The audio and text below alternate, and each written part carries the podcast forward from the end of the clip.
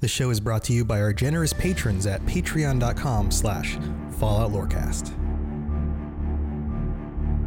Robots Radio presents The Fallout Lorecast. Welcome to the Fallout Lorecast, a place for the Fallout community to come together to explore the boundaries of our knowledge about the world of Fallout.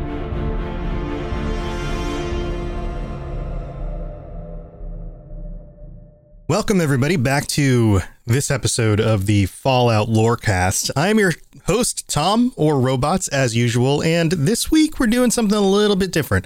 Things have been pretty busy for uh, Neos Pandora, for Lainey this week. She has some big uh, news. Uh, it's all good. It's all good stuff, but she's been very busy, so we weren't able to do a live show this week. So I'm recording this episode on my own for the first time in quite some time since she joined me because I wanted to get at least a quick kind of mini episode out for you guys this week. Um, I'm not sure exactly how long this one will go, but I've got some concepts I want to throw out there and some lore around the Steel Dawn Brotherhood of Steel from uh, Fallout 76 that I wanted to kind of dig into this week. So that's what we're going to be talking about. Um, I I'm going to miss having her around and having her input and those kinds of things. But I figured, you know, she needs a week off. Things are kind of busy for her. So why don't we dig into it? Let's take a look at what's going on in Steel Dawn. And uh, to start this out with, I'm not going to spoil too much. I'm going to be talking about the three main Brotherhood characters that you interact with in that part of the story in in the events of Steel Dawn. I'm not going to go into really the details of the quests and those kinds of things, but if you don't want to know more about those characters and their personality types, then you may want to skip this episode. If you seem okay with that, then move on, go ahead, and if definitely if you've played through it, listen on. Because I think that there's something really cool going on here with the three main characters. So we have Paladin Rahmani, we have Knight Shin, and then Scribe Valdez.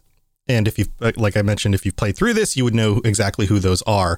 So we're going to go into the details about who those people are and a really cool concept that I think relates directly to the logo of the Brotherhood of Steel. So let's let's dig into this a little bit. Let's start with the logo. Now you guys remember what the logo looks like, right? It sits behind me in the videos on on that flag in the background. It has the the gears and the sword and the wings. Those are the three main components of the logo. And there are some smaller gears and there's some other symbolism and variations on this logo, but in all forms of this logo, when you see them in, in the games, and I believe in all forms of the logo, the three components that are always included are the gears, the sword, and the wings.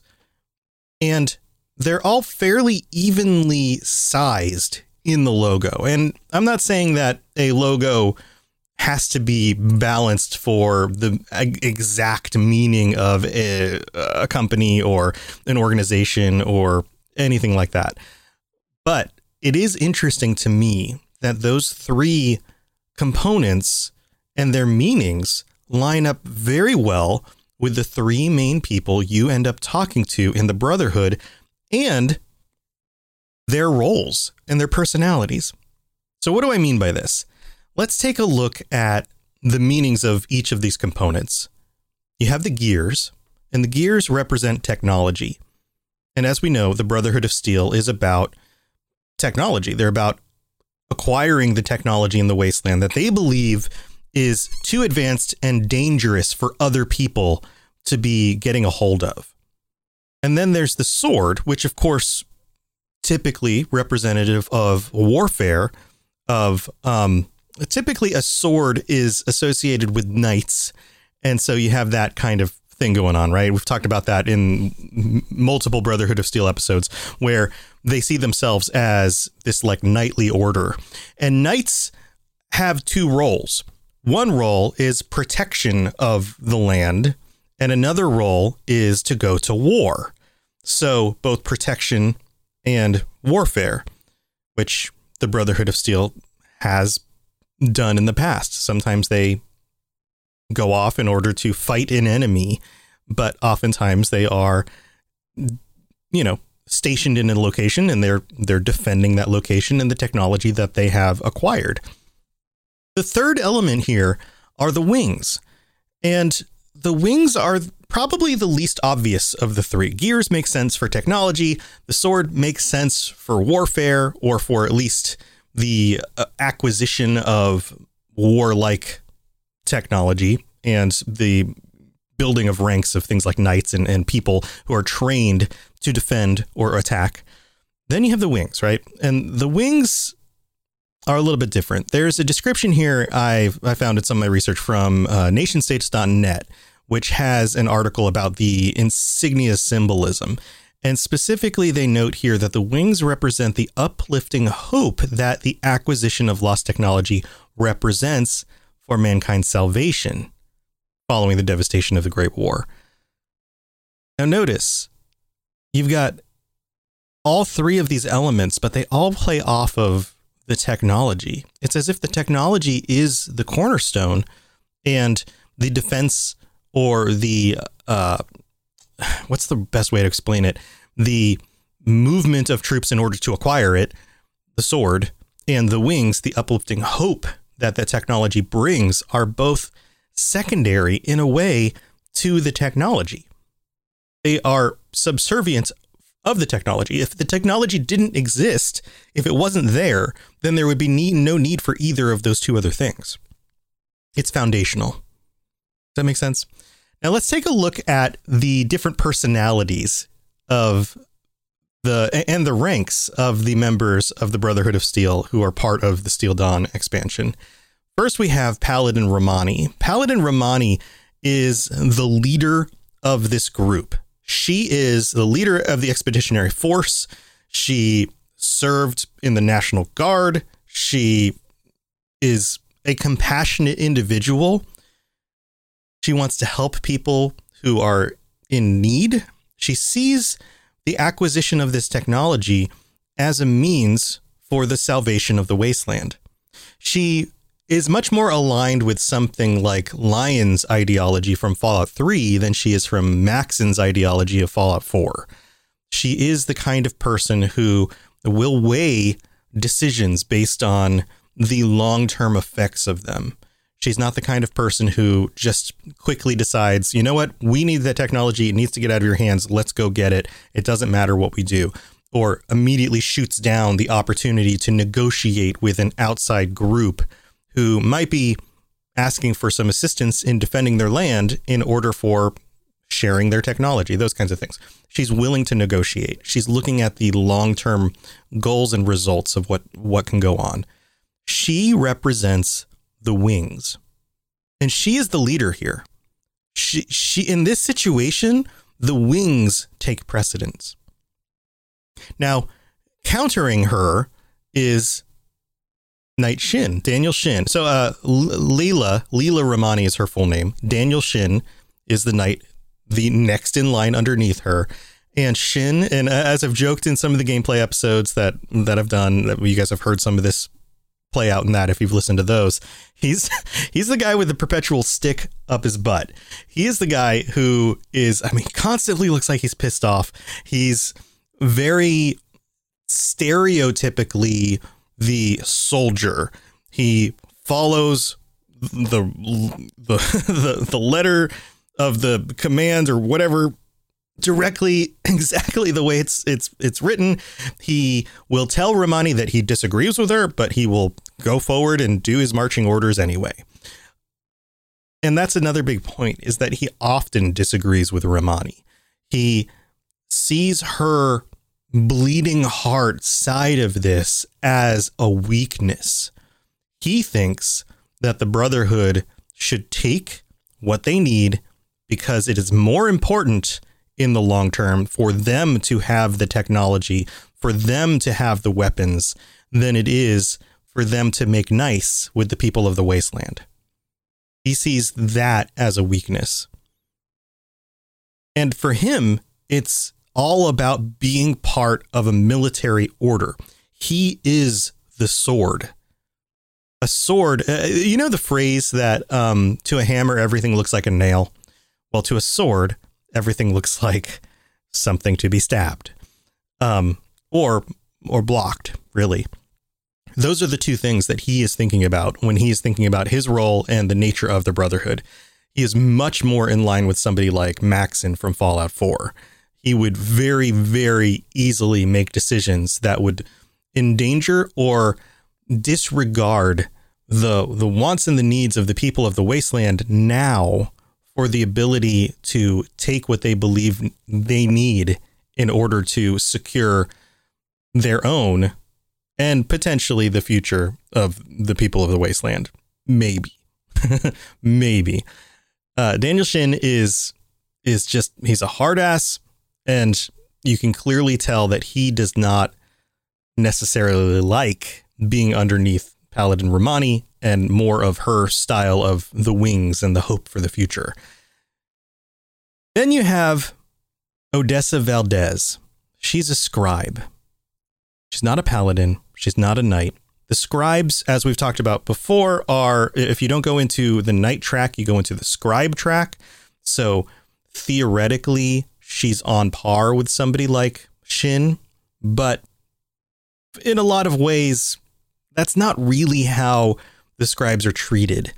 The feeling I get for the way that the scribes are generally treated in the Brotherhood is as kind of the secondary side of that. And it might it might be because of the personality types that get involved with these kinds of things.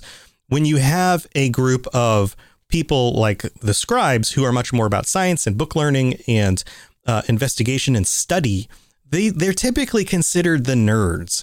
And then you have a group like Shin that's all about military and and warfare and those kinds of things. They're typically considered more like the jocks. And as we know, in stereotypical situations, the jocks look down on the nerds. And of course, the nerds kind of look down on the jocks too. But because the jocks typically have more physical power and can overpower the nerds, they're seen they they're typically seen as being more powerful and, and important. They, they tend to set the atmosphere and the mood for that kind of internal conflict. In many cases, it seems to me that the nerds are more are happy to work along with other people as long as they treat them nicely, you know. But then the jocks are often a little bit more uh, abrasive, if that makes sense. And, and of course, this is all very stereotypical. I'm not saying that this is the case all in all places. I'm not saying that this is you know something that has to play out in these ways and that there aren't counterexamples to this in other literature or in your own lives. Um, but what i'm saying here is that oftentimes this is the way this kind of thing is portrayed. Odessa valdez is a scribe. When you interact with her in the game she is very much about uncovering what is going on at the atlas observatory getting more information. She is quick to think about alternative ideas, alternative concepts. She's, uh, and I think this is one of those traits of people who tend to be a little bit more intellectually, um, uh, objectively minded, is that it's not, if something doesn't go the way that you expect it to, you pivot. You go, oh, well, that didn't work out. Let's find another solution. Everything is a puzzle to be solved. And sometimes you find out that that puzzle is more difficult than expected. So you pivot, you come up with another solution, you move on with the puzzle. It's not something to be emotional about so much as it's something to be solved. For somebody like Shin, if things don't work out the way they, that he wants, the first thing he does is he emotes about it. He gets upset. He wants to hit the thing even more. He wants to force it into place. He's the hammer that wants to hit the nail. Valdez is the, the analogy would be is more like a computer. If or a calculator. If you don't get the right answer the first time you try the calculations a little bit differently and you see what other numbers come up. And you you test out your calculations and your theories about the calculations until you get the right number.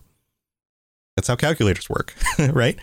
Um, so those those are kind of the two lower levels of this is the the sword and then the gears. Valdez would represent the gears.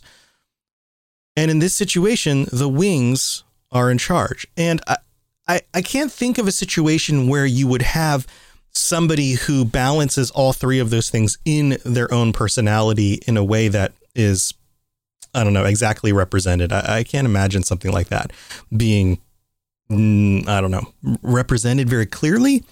Um, somebody like Rahmani may have more of a gear background before she became a paladin, that kind of thing. But then again, maybe not. The future is a hefty responsibility and not one that we take lightly. But then taking things lightly has never been what Hefty is about. That's why we've created the Hefty Renew program that turns hard to recycle plastics into valuable resources like park benches and building materials. To participate, simply fill up an orange Hefty Renew bag with accepted items, tie it up, and drop it in with your regular recycling. That's it. It's that easy. It's time to rethink recycling with Renew. Particular valued resources may vary by geography. More info available at heftyrenew.com.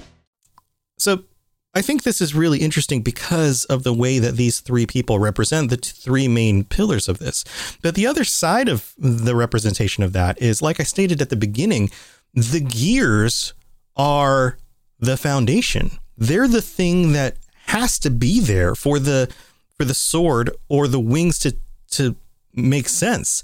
Without the technology, there wouldn't be the ability to militarize for it First of all, because that's kind of the main goal of militarizing.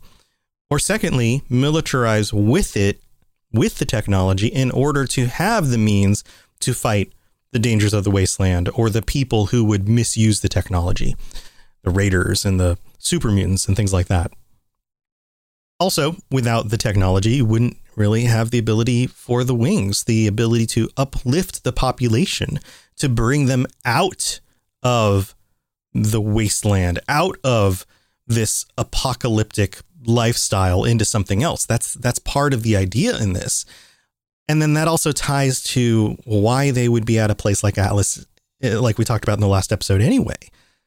Without that technology, you wouldn't have the potential for things like affecting the weather, which could help feed people by growing more crops.